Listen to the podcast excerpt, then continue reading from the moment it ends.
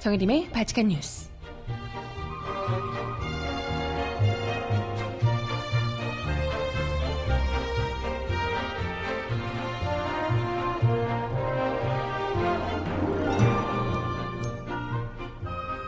여러분 안녕하세요. 바치칸 뉴스 정혜림입니다. 경찰이 파기해서 없다고 주장해왔던 백남기 농민이 물대포를 맞던 당시에 경찰 상황 보고서가 이번에 발견되며 발칵 뒤집혔습니다. 그간 경찰은 백남기 농민의 사망 원인을 알 수 없기 때문에 부검을 해야 한다고 주장을 해왔죠. 그런데 경찰이 직접 작성한 이 상황 속보에 물대포를 맞아 뇌출혈이라고 떡하니 써있더라는 겁니다. 이러니까 아마 숨겼겠죠. 이로 인해 증거 은폐는 물론 위증죄까지 짓게 된 경찰. 이제 뭐라고 해명 좀 해보시죠? 민중의 소리 단독 보도로 오늘 이야기 나눠봅니다.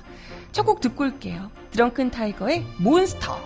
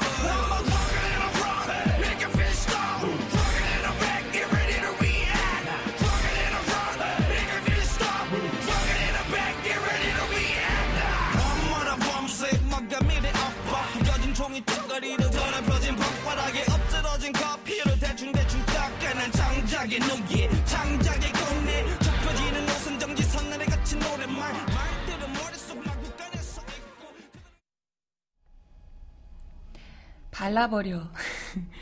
네, 드렁큰 타이거의 노래 몬스터 듣고 오셨습니다. 정말 음, 인간 이하의 상식적이지도 않은 인간 이하의 발언들과 정말 짓거리들을 늘어놓는 이 몬스터들을 대상으로 상대로 몬스터들을 상대로 어, 정말 인간답게 예의를 차리면서 신사처럼 대응하기가 참 쉽지가 않은데요. 이런 이들에 맞서서 사실 뭐 당연한 얘기를 계속해서 하는 것 같지만 그래서 더 화가 나요. 이런 당연한 얘기를 왜 우리가 계속해서 입증을 하며 이걸 가지고 저들의 손에 놀아나야 하는가. 이것도 굉장히 답답하지만 말도 안 되는 논란을 잠재울 수 있을 만한 팩트를 또 발견을 해서 이걸 또 발라버리는 몬스터들을 발라버리는 어, 이런 역할을 해줄 때, 아, 이게 언론의 역할일까? 이게 기자를 하는 맛일까? 이런 생각이 요만큼 들기도 합니다. 저는 뭐 기자는 아니라서 그렇게까지는 모르겠지만, 저희 민중예술이 단독 기사 덕분에, 어, 우리 사건팀에서 옥기원 기자를 비롯해서 사건팀에서 굉장히 이제 뭐 고생을 많이 하셨는데요. 사실 많은 분들이 그랬지만 백남기 농민께서 어떻게 돌아가셨는지를 모르는 사람이 있나요? 민중총궐기 당시에 굉장히 건강하고 정정하셨던 분께서 물대포를 직사살수로 맞고 갑자기 쓰러지셔서 얼굴로 맞으셨잖아요. 쓰러지셔서 뇌출혈, 뇌진탕 증세를 보이셨고 의식불명 상태에 빠져서 거기서 바로 병원에 실려가셨고 병원 안에서도 이게 어떤 상태인지를 뻔히 다 나왔던 거잖아요. 그럼에도 불구하고 이걸 뻔히 알고 있었음에도 원인이 불명확하다. 무슨 빨간 우이가 폭력을 해서 가격을 해서 그것 때문에 물대포를 맞고 그런 게 아니라 사람이 가격해서 뇌진탕, 뇌출혈을 일으, 일으켰을 수 있다 이런 그러니까 부검을 해야 된다 라는 류의 계속되는 정말 인간 같지 않은 말장난들이 쏟아지고 있는 상황이었습니다.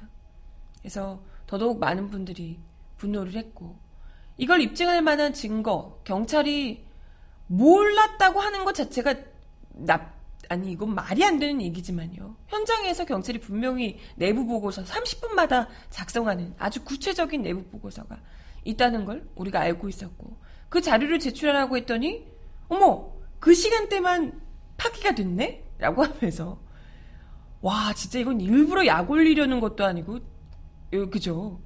이걸 누가 믿어요? 아무도 안 믿지만 없다는데 뭐 어떡할 거야? 이미 파기했다니까? 파기해서 없다니까? 라고 정말 배째라식으로 나왔던 겁니다. 이 때문에 파기해서 없고 원인도 불명확하니까 부검을 빨리 하자. 라고 하면서 고인을 두 번, 세 번 능욕하려는 저들의 수작에 진짜 이대로 그냥 넘어가게 되는 것 아닐까. 참 분노와 답답한 마음이 참 컸는데요. 그러던 중에 저희 사커팀 옥기원 기자가 삭제됐다던 파기됐다던 백남기 농민이 쓰러졌던 그 당시에 경찰 내부 보고서, 상황 보고서를 입수한 겁니다. 이 도대체 어떻게 입수한 건지 너무 궁금, 저도 궁금해서 막 물어봤는데 안 알려주시더라고요. 네. 뭐 경찰을 보고서니까 경찰 내부에서 나왔을 텐데 어떻게 나왔을까? 이게 뭐 뜨고 이제 경찰 내부도 발칵 뒤집혔겠죠. 누가 흘렸냐 이러면서 난리가 났을 것 같은데. 아무튼 경찰 내부 보고서 30분마다 작성하는 아주 구체적인 경찰이 그 당시에 이 상황을 어떻게 보고 있었는지 30분마다 올리는 거니까 굉장히 구체적으로 작성을 합니다. 이 상황 어떤 상황이 벌어졌고 그리고 웬만한 이게 정보 내용 정보기 때문에요. 굉장히 구체적입니다. 이미 뭐 이분이 어떤 어디서 오신 분이고 뭐 이런 것들 있잖아요. 47년생에 뭐 전남 보성에 온 사람이고 이런 것이 뭐 구체적으로 다 명시가 돼 있고 그 무엇보다 중요한 것은 경찰이 뭐 아예 몰랐다. 그때는 그때는 그때 당시에 경찰청장은 어 그때 당시에는 아예 몰랐고 나중에 언론 보도를 보고 알았다. 라든지 그때 당시에 보고서가 파기돼서 없고 원인 자체를 뭐 정확하게 알 수 없다. 이런 식으로 이야기했던 것이 모두 거짓이었다는 것. 애초부터 백남기 농민이 물대포를 맞아서 쓰러져 뇌출혈 증세를 보여, 보이고 있어서 치료 중이다. 라는 것까지 경찰이 직접 보고서에 내부 보고용으로 작성을 했더라. 이게 이제 드러나면서 이미 본인들이 다 알고 있었다는 것을 확실하게. 이게 당연한 얘기인데요. 모른다는 게 말이 안 되잖아요, 경찰이. 그 현장에서. 누구보다도 잘 알고 있었을 사람인데. 모른다고 발뺌을 하니까 니네들 이렇게 다 알고 있었잖아. 라는 증거를 내놓게 된 겁니다. 참. 이걸 우리가 아, 말 같지도 않은 말장난을 계속 응답을 해주고 있어야 된다는 게 더 화가 나지만 어쨌든 그렇습니다. 이 상황 보고서가 각종 집회 시위에서 현장 상황을 30분마다 시간대별로 전파하기 위해서 만든 경찰 내부 보고서고요. 이 상황 보고서를 만든 다음에 경찰청장, 뭐 경찰청 차장, 경비수사, 교통국 등등에 막 이렇게 전파를 시킨다 그래요. 그래서 그 이걸 다 쏘는 거기 때문에 그 모든 게 파기된다는 게 사실 이게 말이 안 되는 거거든요. 모든 곳에 다 파기를 시킨다는 것 자체가 이게 말이 안 되는 건데 파기를 했다고 억지를 부렸다가 이번에 된통 걸린 거고요. 그 경찰 내부에 있는 뭐 경찰 조직에 있었던 사람이나 이런 사람들도 그걸 상황 속보를 다 파괴한다는 게 말이 안 되는데요. 그걸 할 수 자체가 없는데요. 이렇게 증언을 했었거든요. 네. 네. 결국에는 이렇게 드러나고 말았습니다. 아무튼 이 내용에 따르면요. 경찰이 은폐했던 상황 속보를 보면 과연 경찰이 은폐할 만하네. 일단은 어떻게든 백남기 농민 의 그 사망 원인을 지금 모든 사람이 다 말도 안 된다라고 이야기를 하지만 백선아 이 집도의 주치의 그 병사 있잖아요. 사망 진단서였으면 병사 그리고 그 원인 불명을 어떻게든지 밀어붙여서 부검으로 가게 만들기 위해서 원인을 본인들이 몰랐던 것으로 주장을 해야 하잖아요. 근데 이 보고서 상황 속보에는 명백하게 백남기 농민의 사망 원인이 담겨 있고 경찰 스스로가 처음부터 백남기 농민이 상해를 입은 경과를 아주 구체적으로 명확하게 파악하고 기록하고 내부에서도 보고를 하고 있었다라는 사실이 확인이 된 겁니다. 이게 굉장히 이제 중요하죠. 어, 이 문건에는 총 26보로 구성이 되어 있는데요. 여기에 맞아서 쓰러지는 장면부터 시작해서 서울대병원으로 호송되고 또 뇌출혈 증세로 산소호흡기를 부착하고 치료 중인 상황 또 백선아 교수가 이걸 집도한다 뭐 이런 것까지 굉장히 구체적으로 나오고 있습니다. 그동안 계속 정치권 뭐 언론 등이 이 상황 속보를 공개하라고 요구를 했는데 열람하고 나면 파기가 원칙이라며 뭐 해당 문건 존재하지 않는다고 거짓말을 해왔던 거죠. 이 딱 정말 사라졌던 유일하게 사라졌던 이 부분만 지금 발췌를 해서 보면요 아주 구체적으로 경찰 관계자들이 현장 정보관들을 비롯한 경찰 관계자들이 백농, 백남기 농민의 부상 상황을 8시 이전에 아예 처음부터 7시 10분에 SK 빌딩 앞 버스 정류장에서 70대 노인이 뇌진탕으로 바닥에 쓰러져 구급차로 호송 조치했다라는 내용부터 시작해서 아주 구체적으로 나와 있습니다. 뇌출혈 증세로 그것도 물포, 물대포로 쓰러졌다라는 것부터 시작해서 굉장히 구체적으로 쓰여져 있고요. 백남기 농민 상태뿐만 아니라 딸과 사위, 야당 의원들이 서울대병원에 도착했다라는 기록도 그러니까 아주 구체적으로 조금씩 조금씩 다 어떤 사람이 어떻게 돼 있고 이런 것들이 다 담겨져 있습니다.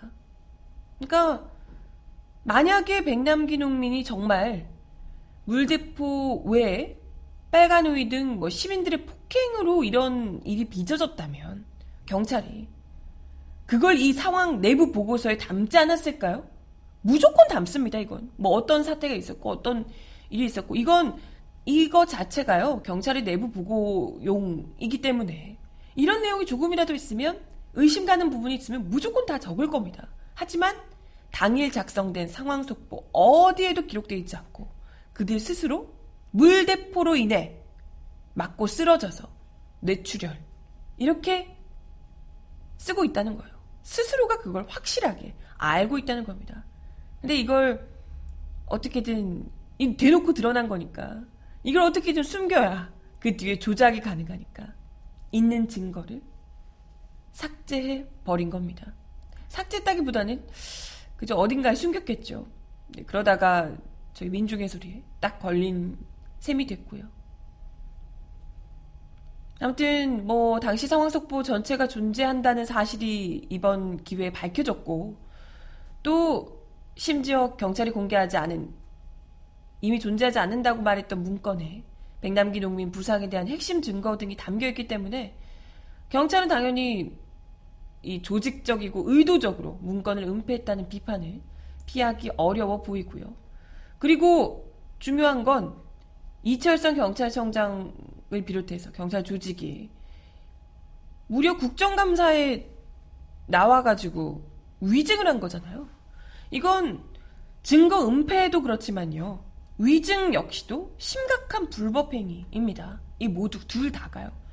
아니 수사라라고 사건 수사라고 하는 이 경찰 조직이 증거를 은폐하고 위증을 하고 있는데 어떻게 이런 이들에게 수사권을 주고 권력을 줄 수 있겠습니까? 공권력이라고 하는 경찰에서.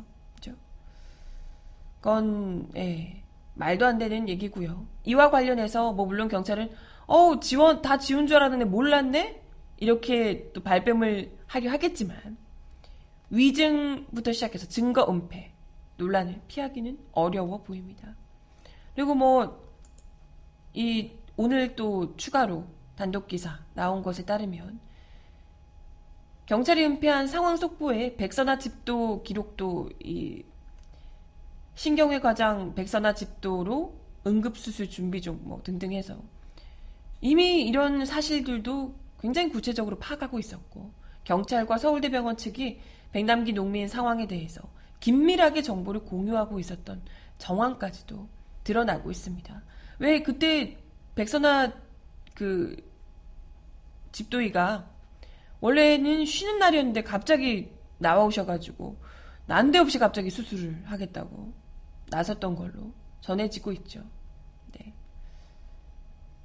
이런 것들이 또그 구은수 서울지방경찰청장의 지시를 받은 해와경찰서장이 서울대병원장에게 직접 전화를 걸어서 백선아 교수를 콕 집어 백남기 농민 수술을 집도해 줄 것을 요청한 바 있다고 이전에 그 제출한 답변서에 드러나 있는데요.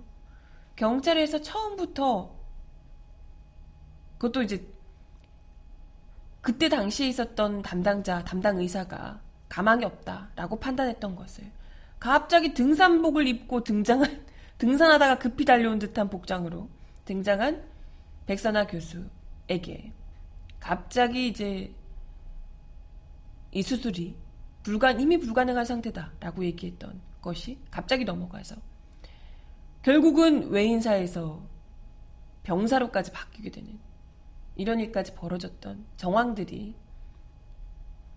이 상황 속보에 드러나는 겁니다. 경찰과 서울대병원 간에 긴밀한 연락이 오갔을 것이라는 것이 드러나는 상황이죠. 네. 아무튼 어, 이와 관련해서 오늘 아침에 더불어민주당에서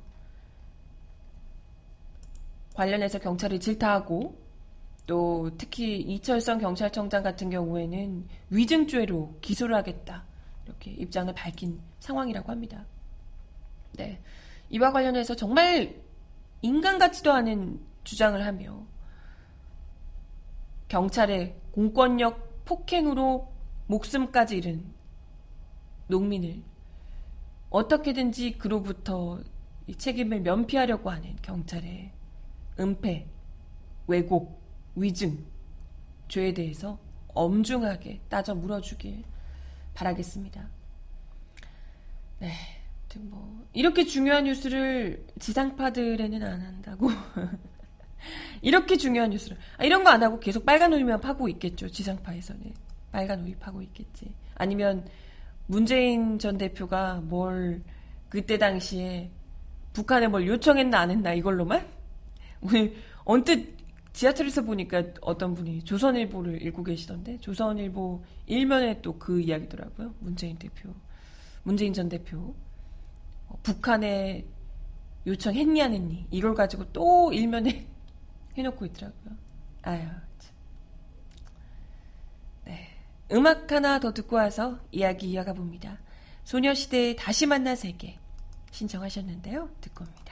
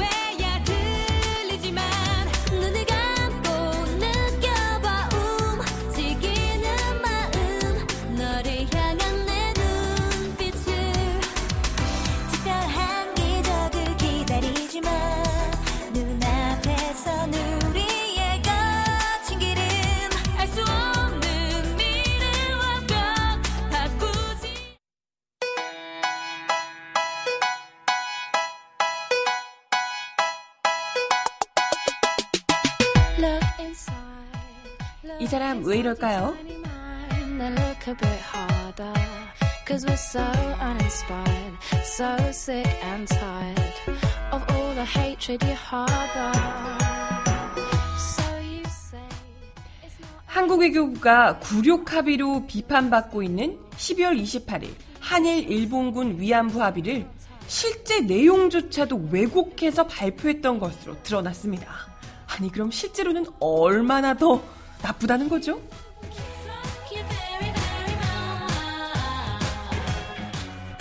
알고 보니 실제 합의문에는 일본 정부의 10억엔을 출연한다는 조건만 충족되면 위안부 문제가 최종 해결되는 것으로 명시돼 있었습니다. 일본의 사죄 반성을 강제할 근거 자체가 애초부터 부실했던 거죠. 즉 10억엔만 받으면 모든 게 다 끝으로 합의를 했다는 거예요. 이딴 걸 합의라고 하고 있다? 어? 어제 국회 여성가족위원회 소속 국민의당 김삼화 의원에 따르면 지난해 12월 28일 한일 외교장관 회담 직후 발표된 공동 기자회견문은 실제 합의문과 달랐다는 겁니다. 당시 기시다 후미오 일본 외무상은 일본 정부 예산으로 자금 거출이 명시된 이 항을 직접 거론하지 않고 이상 말씀드린 조치를 확 착실히 실시한다는 것을 전제로 이번 발표를 통해 동 문제가 최종적 불가역적으로 해결이라고 이야기했습니다. 윤병세 외교부 장관도 일본 정부가 앞서 표명한 조치를 착실히 실시한다는 것을 전제로라고 언급했습니다. 이러한 내용은 10억엔 출연뿐 아니라 일본 측 표명사항, 1항에 명시된 사죄와 반성까지 포함하는 것으로 이해될 수밖에 없었습니다. 일본 측의 계속되는 망언에 대해 한국 정부가 문제를 제기할 수 있는 근거로 삼을 수 있는 대목인데요. 하지만 실제 합의문이 이와 다르다는 얘기죠. 김 의원이 여성가족부로부터 받은 실제 합의문에 따르면 일본 측 표명 사항으로 2항에 일본 정부 예산으로 자금 거출이 명시돼 있고 3항에는 상기, 그러니까 2항 일본 정부의 예산으로 자금 거출의 조치를 착실히 실시한다는 것을 전제로 라고 되어 있습니다. 또 한국 측 표명사항 1항에도 역시 일본 정부가 상기 1, 2항에서 표명한 조치를 착실히 실시한다는 것을 전제로 그러니까 10억 엔을 주면 이번 발표를 통해 일본 정부와 함께 이, 조, 이 문제가 최종적 및 불가역적으로 해결된다라고 나와 있습니다. 다시 말해 양국 정부는 실제로는 한국 정부가 설립하는 재단에 일본 정부가 10억 엔을 출연한다는 조건 그거 하나만 10억엔만 주면 그 조건만 충족하면 일본군 위안부 문제가 최종 해결된다는데 합의를 했다는 얘기입니다. 이렇게 되면 일본 측에 앞으로 사죄와 반성을 강제할 수가 없게 된다는 얘기예요. 그럼에도 한일 외교장관 공동 기자회견에서는 이상 말씀드린 조치라며 대충 뭉뚱구려 버렸던 겁니다. 이걸 정말 몰라서였을까요? 얘기하면 당연히 국민들한테 더 문매를 맞을 것이 뻔하니까. 실제, 실제도 아니고 그나마도 포장해서 내놓은 것도 이렇게 문매를 맞았는데 실제로는 더 대놓고 10억엔만 받고 퉁 이거였으니까 얼마나 더 네. 이래놓고 외교부는 합의문과 다른 기자회견 발표 내용에 대해서 낭독상의 편의에 따라 발표한 것이다라고 해명해 왔습니다. 하지만 기자회견 내용이 달라진 것은 당연히 국민들 반발을 조금이라도 완화하려고 꼼수를 부린 것이다. 라고밖에 생각할 수가 없겠죠. 김사바 의원은 한국 외교부가 12.28 합의로 인한 국민적 반발을 잠재우기 위해서 합의 내용을 왜곡해서 국민들에게 전달한 셈이다. 라고 지적했습니다. 이건, 이것만 봐도 아베 신조 일본 총리를 비롯해서 일본 정부가 왜 그렇게 목 뻣뻣하게 사죄 따위는 뭐 전혀 관심 없다. 그때 그 기억하시죠? 아베 신조 일본 총리가 털끝만큼도 사죄 편지를 보낼 의향이 없다. 이렇게 발언해서 한국 정부를 굉장히 곤혹스럽게 만들고 국민들의 분노에 떨게 아 죄송합니다. 국민들이 분노에 떨게 만든 바 있는데요. 이러한 발언 자체가 왜 나왔는지 합의해서 보여줍니다. 너네 사죄 반성하는 거 약속이 없었잖아. 우리 10억엔만 주면 이제 다시는 그딴 소리 안 하기로 약속했는데 무슨 사죄와 반성이야? 나는 털끝만치도 그런 생각 하고 있지 않아. 그럴 의향 없어. 라고 얘기를 한 겁니다. 왜냐? 그렇게 합의했으니까요. 전화로. 10억엔 줄 거야? 오케이, 콜. 다시는 안 물을게. 이렇게 했으니까.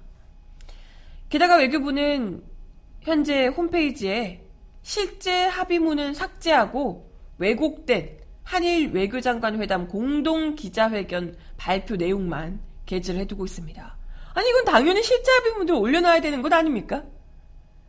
원래는 1월 올해 1월까지만 해도 홈페이지에 올라와 있었는데 이게 이제 가뜩이나 이것도 그나마 좀 포장한 것도 난리가 났는데 이것까지 들키면 큰일 나겠다 싶었는지 현재는 찾아볼 수가 없다고 합니다.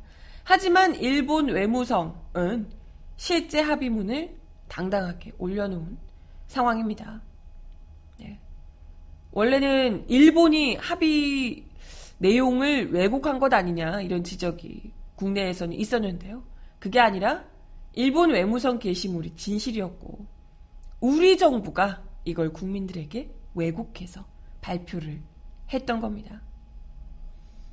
아무튼 이것만 봐도 일본과 다른 나라는 다 알고 있는데 우리 국민들에게만 모르게 하려고 우리 국민들에게만 꼼수를 부려서 그것도 당사자들은 절대 받을 수 없다는 10억엔을 억지로 끌어와서 억지로 주겠다. 니들이 싫어해도 난줄 거다. 이거 주고 우린 퉁칠 거다. 끝낼 거다. 라고 밀어붙이는 이 외교부를 우리 국민들이 어떻게 용납할 수 있겠습니까? 그래 놓고도 지들도 찔리는 게 있는지 거짓말까지 한 합의 내용 자체를 아예 당사자들에게도 숨긴 이런 내용을 이런 외교부를 어떻게 정말 국민들이 믿고 의지할 것이며 용서할 수 있을 것입니까? 그죠? 그러니까 대체 왜 이걸 이렇게까지 이렇게까지 왜 하는 거예요, 대체? 아 그냥 하지 말고 냅두든가. 차기 정부가 하도록 냅두던가. 왜 이걸 자기 이 정권 안에서 해결을 보겠다고 나서서 긁어부스럼을 만드는지 도대체가 이해를 할 수가 없습니다. 네, 음악 하나 더 듣고 오겠습니다. B1A4의 노래 이게 무슨 일이야 듣습니다.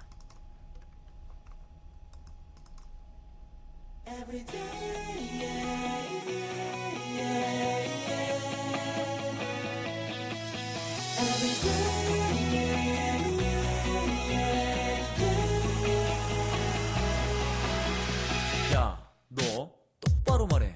어디야? 어딘데? 지금 어딘데?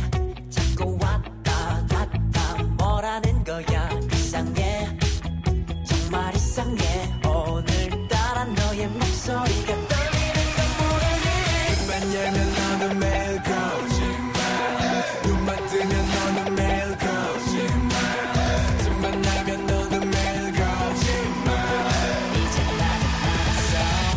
그럴 줄 알았어.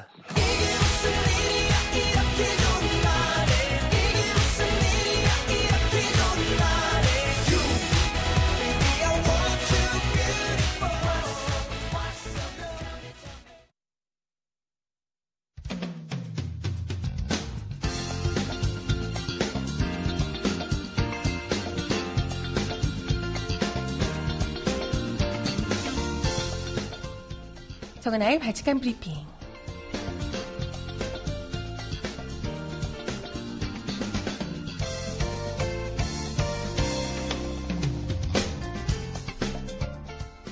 첫 번째 소식입니다. 비선 실세 최순실 씨가 K스포츠 재단을 등에 업고 대기업 자금을 끌어모으려 한 회사가 독일뿐 아니라 국내에도 있는 것으로 확인이 됐습니다. 이 회사는 K스포츠 재단 설립 전날 만들어져서 활발히 활동하다가 최 씨와 미르재단, K스포츠 재단 비리 의혹이 본격화된 지난 9월 돌연 사무실을 폐쇄했다고 하네요. 어, 냄새가 난다, 냄새가 나. 이에 따라 최 씨가 국내외에 설립한 비밀 회사들을 통해 K스포츠 재단이 대기업에서 거둔 수백억 원대 자금을 운용하려 했던 것 아니냐는 의혹이 커지고 있습니다. 앞서 최 씨 모녀는 독일의 비덱이라는 회사를 세워서 국내 재벌 그룹에 80억 원의 추가 지원을 요구한 사실이 어제 제가 말씀드린 바 있죠. 오늘자 아니 어제자 경향신문 단독 기사인데요. 스포츠 컨설팅 전문 기업 WK는 독일의 WK라는 법인을 둔 것으로 확인됐습니다. 독일 상업등기소 자료 등에 따르면 WK는 최 씨가 100% 지분을 소유하고 있었는데요. WK의 사내이사 고영태 씨가 WK의 대표이사라고요. WK, 한국의 WK, 그리고 독일의 WK는 사실상 한 몸이고 두 회사 지배구조의 정점에 최 씨가 있다는 얘기입니다. 이로써 최 씨가 K스포츠 재단 설립 전후에 한국과 독일에 설립한 비밀 회사는 지금까지 확인된 것만 한글로 WK 그리고 영어로 WK 등 세 곳에 이릅니다. 이 WK가 바로 K스포츠 재단과 밀접한 관계를 맺고 있었다는 지적인데요. 회사 설립일인 지난 1월 12일이 K스포츠 재단 설립 전날이라고 아까 말씀드렸죠. 주요 사업이 체육 분야 우수 인재 양성 및 발굴. 어, 이거 비덱하고 거의 사업 목적이 완전히 똑같죠.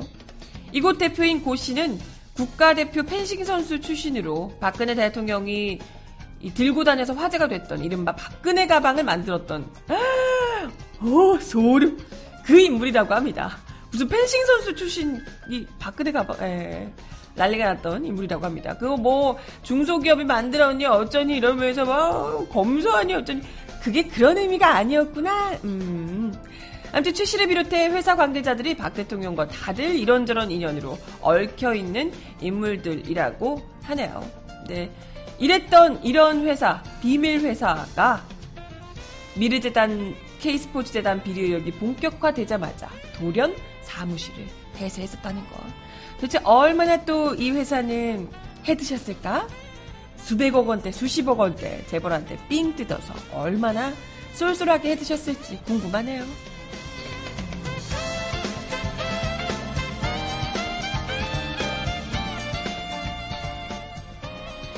다음 소식입니다. 이화여자대학교 의료학과 학생들이 대통령 비선 실세 최순실 씨의 딸 정유라 씨에 대한 특혜 제공 의혹을 받고 있는 교수를 규탄하고 사퇴를 요구했습니다.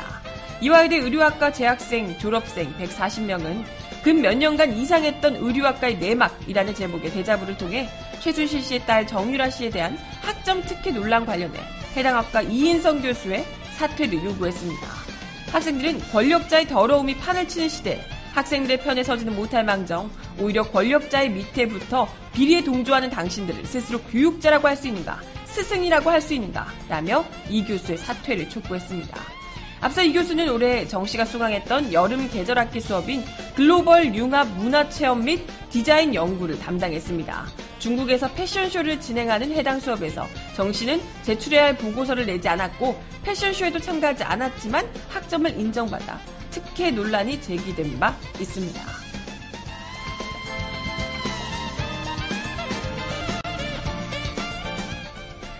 마지막 소식입니다. 우병우 청와대 민정수석 처가의 화성 땅이 명백히 부동산 실명법을 위반했음에도 불구하고 공소시효 만료라는 이유로 불기소하기로 했다는 소식입니다. 어머! 어머, 정말. 기가 막히네요. 공소시효 만료됐다고. 우병우 처가의 강남 땅 거래 의혹에 대해 문제될 게 없다는 무혐의 결론에 이어서 우석에 대한 각종 의혹에 대해 속속 면죄부가 주어지는 양상입니다. 이런 걸 위해서 백남기 농민 부검건 지금 뭐 불붙이고 난데없는 문재인 대표 뭐 간첩몰이하고 이러는 거잖아요. 이러려고 이러려고 그러는 거잖아요. 경기 화성 동부경찰서는 부동산 실명법 위반 혐의로 고발당한 토지 소유주 이모 씨와 땅에 근저당을 설정한 삼남 개발을 불기소 의견으로 검찰에 송치했다고 오늘 밝혔습니다. 이 씨는 우석 장인인 이상달 전 삼남개발 회장이 운영하던 기흥컨트리 클럽에서 일했던 인물로 1995년부터 2005년 사이 이 골프장 인근 땅 14,829제곱미터를 여러 차례 걸쳐 사들였다고 합니다. 하지만 이 씨가 소형 다세대 주택에 새들어 살아왔다는 사실이 알려지면서 이 회장과 이 씨 사이 명의 신탁이 이루어진 것 아니냐는 의혹이 일었던 바 있습니다. 이에 화성 씨는 이 씨와 삼남 개발 측에 소명 자료 제출을 요구했고 응답이 없자 경찰에 고발했는데요. 하지만 경찰은 등기가 이루어진 시점이 공소시효가 이미 10년도 더 지났기 때문에 처벌이 불가능하다고 판단했습니다. 아무리 죄를 저질러도 공소시효가 끝나서 할 수가 없네? 이런 거예요. 경찰로부터 사건을 넘겨받은 수원지검은 우석 관련 의혹을 수사 중인 특별수사팀에 사건을 이송할 예정이라고 하는데요. 글쎄 뭐 과연 될라나 모르겠습니다. 이제 남은 건 우석 아들의 의경 운전병 특혜 의- 의혹 뭐 있잖아요. 왜 경찰이 국감에서 코너링이 좋아서 선발했다고 특혜 의혹을 전면 부인하고 있는데 이걸 또 아우 코너링이 완벽하면 뽑아줘야지 뭐 이러는 거 아닌가 모르겠네요. 너무 대단하신 분들이라 아우 장난 아니야. 네, 뭐 이러려고 이러려고 자기들이 이렇게 우병우 수석이 그 자리를 내놓지 않고 감히 어디 경찰 검찰에서 우병우를 키겠습니까? 자기들 위에 있는 사람인데 이러려고 그 자리 내놓지 않고 끝까지 버티고 있는 것이고 다른 데로 시선 돌리기를 하려고 하는 것 아니겠어요? 이런 말 같지도 않은 셀프 수사 절대 받아들일 수 없습니다. 음악 하나 더 들어요. 오늘 이렇게 왠지 아이돌들의 노래를 계속 틀게 되는데 아이오아이의 벚꽃이 지면입니다.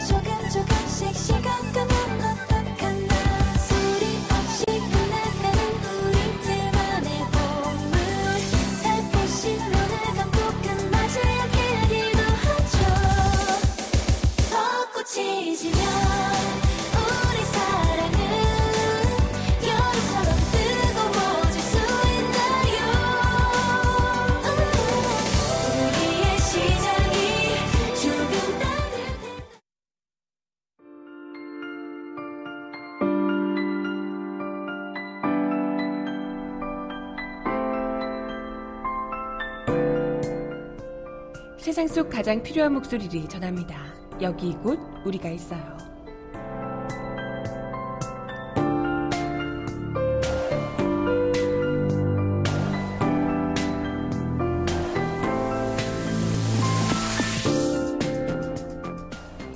예술은 참 힘이 셉니다. 정권은 블랙리스트를 만들어 자신들이 가진 돈과 권력을 무기로 예술가들을 탄압했지만 예술가들은 오히려 우리 모두가 블랙리스트 예술가라며 정부의 낙인을 훈장으로 바꿔 달았습니다. 예술가들은 풍자를 통해 탄압의 에너지를 예술 검열에 맞서는 저항의 에너지로 승화시킵니다. 우리 모두가 블랙리스트 예술가라고 당당하게 선언한 이들은 박근혜는 물러나라 라며 정권과 전면 대결을 선언했습니다.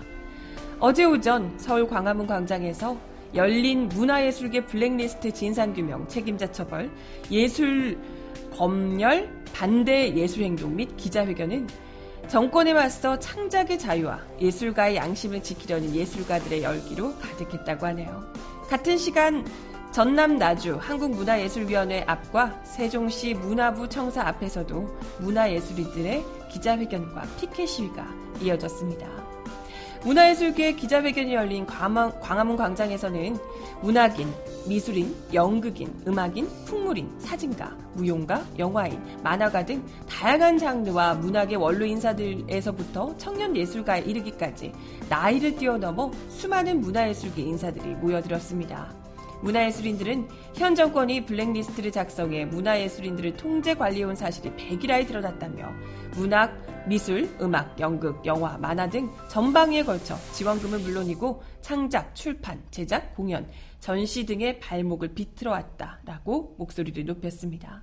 문화예술인들은 문화예술인 블랙리스트 사태를 과거 군사정권 시절 우리가 맞닥뜨렸던 문화예술계 탄압과 본질이 같은 사건으로 규정한다며 진상규명을 위한 국회 청문회 개최, 블랙리스트 작성 운용자의 처벌, 문화예술위원장의 사퇴 등을 촉구했습니다. 문화예술인들은 이후 예술 검열에 반대하는 진짜 블랙리스트 예술가 선언, 예술검열 반대 1차 만민공동회, 블랙리스트 예술가 시상식, 재밌겠네요. 예술 검열과 관련한 포럼과 예술 검열 문화 행정 파행을 고발하는 아카이브 전시 등을 통해 정부의 예술 검열에 맞설 계획이라고 합니다. 기자회견에 참석한 예술인들은 우리 모두가 블랙리스트 예술가라며 박근혜는 물러나라 라고 목소리를 높였다고 하네요. 네. 여기서 나오신 문화예술인들 참, 이, 너무 풍자가 아주 기가 막히더라고요. 가슴에 축 당첨, 나 예술가야, 청와대 공인이라고 쓴 스티커 달고 있기도 했고요. 심지어 이번 블랙리스트에 빠진 것을 아쉬워하면서 예술 검열에 반대하는 진짜 블랙리스트 예술가를 선언하는 분들도 계셨다고 합니다. 왜 나는 빼놨냐고. 네, 블랙리스트에 올라야지 인정받는다. 나도 넣어달라. 뭐 이런 분들도 계시고 했다고 합니다. 항상 무엇이든 문화 예술의 힘이 정말 강력하잖아요. 사람의 감성을 그리고 마음을 잡아 끌 수 있는 정말 말랑말랑하면서도 가장 큰 힘을 가지고 있는 게 문화예술이라고 합니다. 이런 문화예술인들 모두를 적으로 돌린 정부 후회할 거예요. 네. 윤도현 밴드의 마지막 곡으로 예, 듣겠습니다. 마지막 곡 윤도현 밴드의 노래 나는 나비. 보이지 않아. 앞길도 보이지 않아. 나는 아주 작은 애벌레. 살이 터져 허물 벗어. 한 번 두 번 다시. 나는 상처 많은 번데기 추운 겨울이 다가와 힘겨울지도 몰라 네, 우리 너무 상처받은 번데기인데 날아오를 때가 언제 올라나 모르겠네요. 준비되셨어요? 아, 나 준비 다 됐는데. 네, 오늘도 함께 해주셔서 감사하고요. 저는 내일 10시에 다시 오겠습니다. 여러분, 조금만 더 힘내요. 내일 만납시다. 안녕!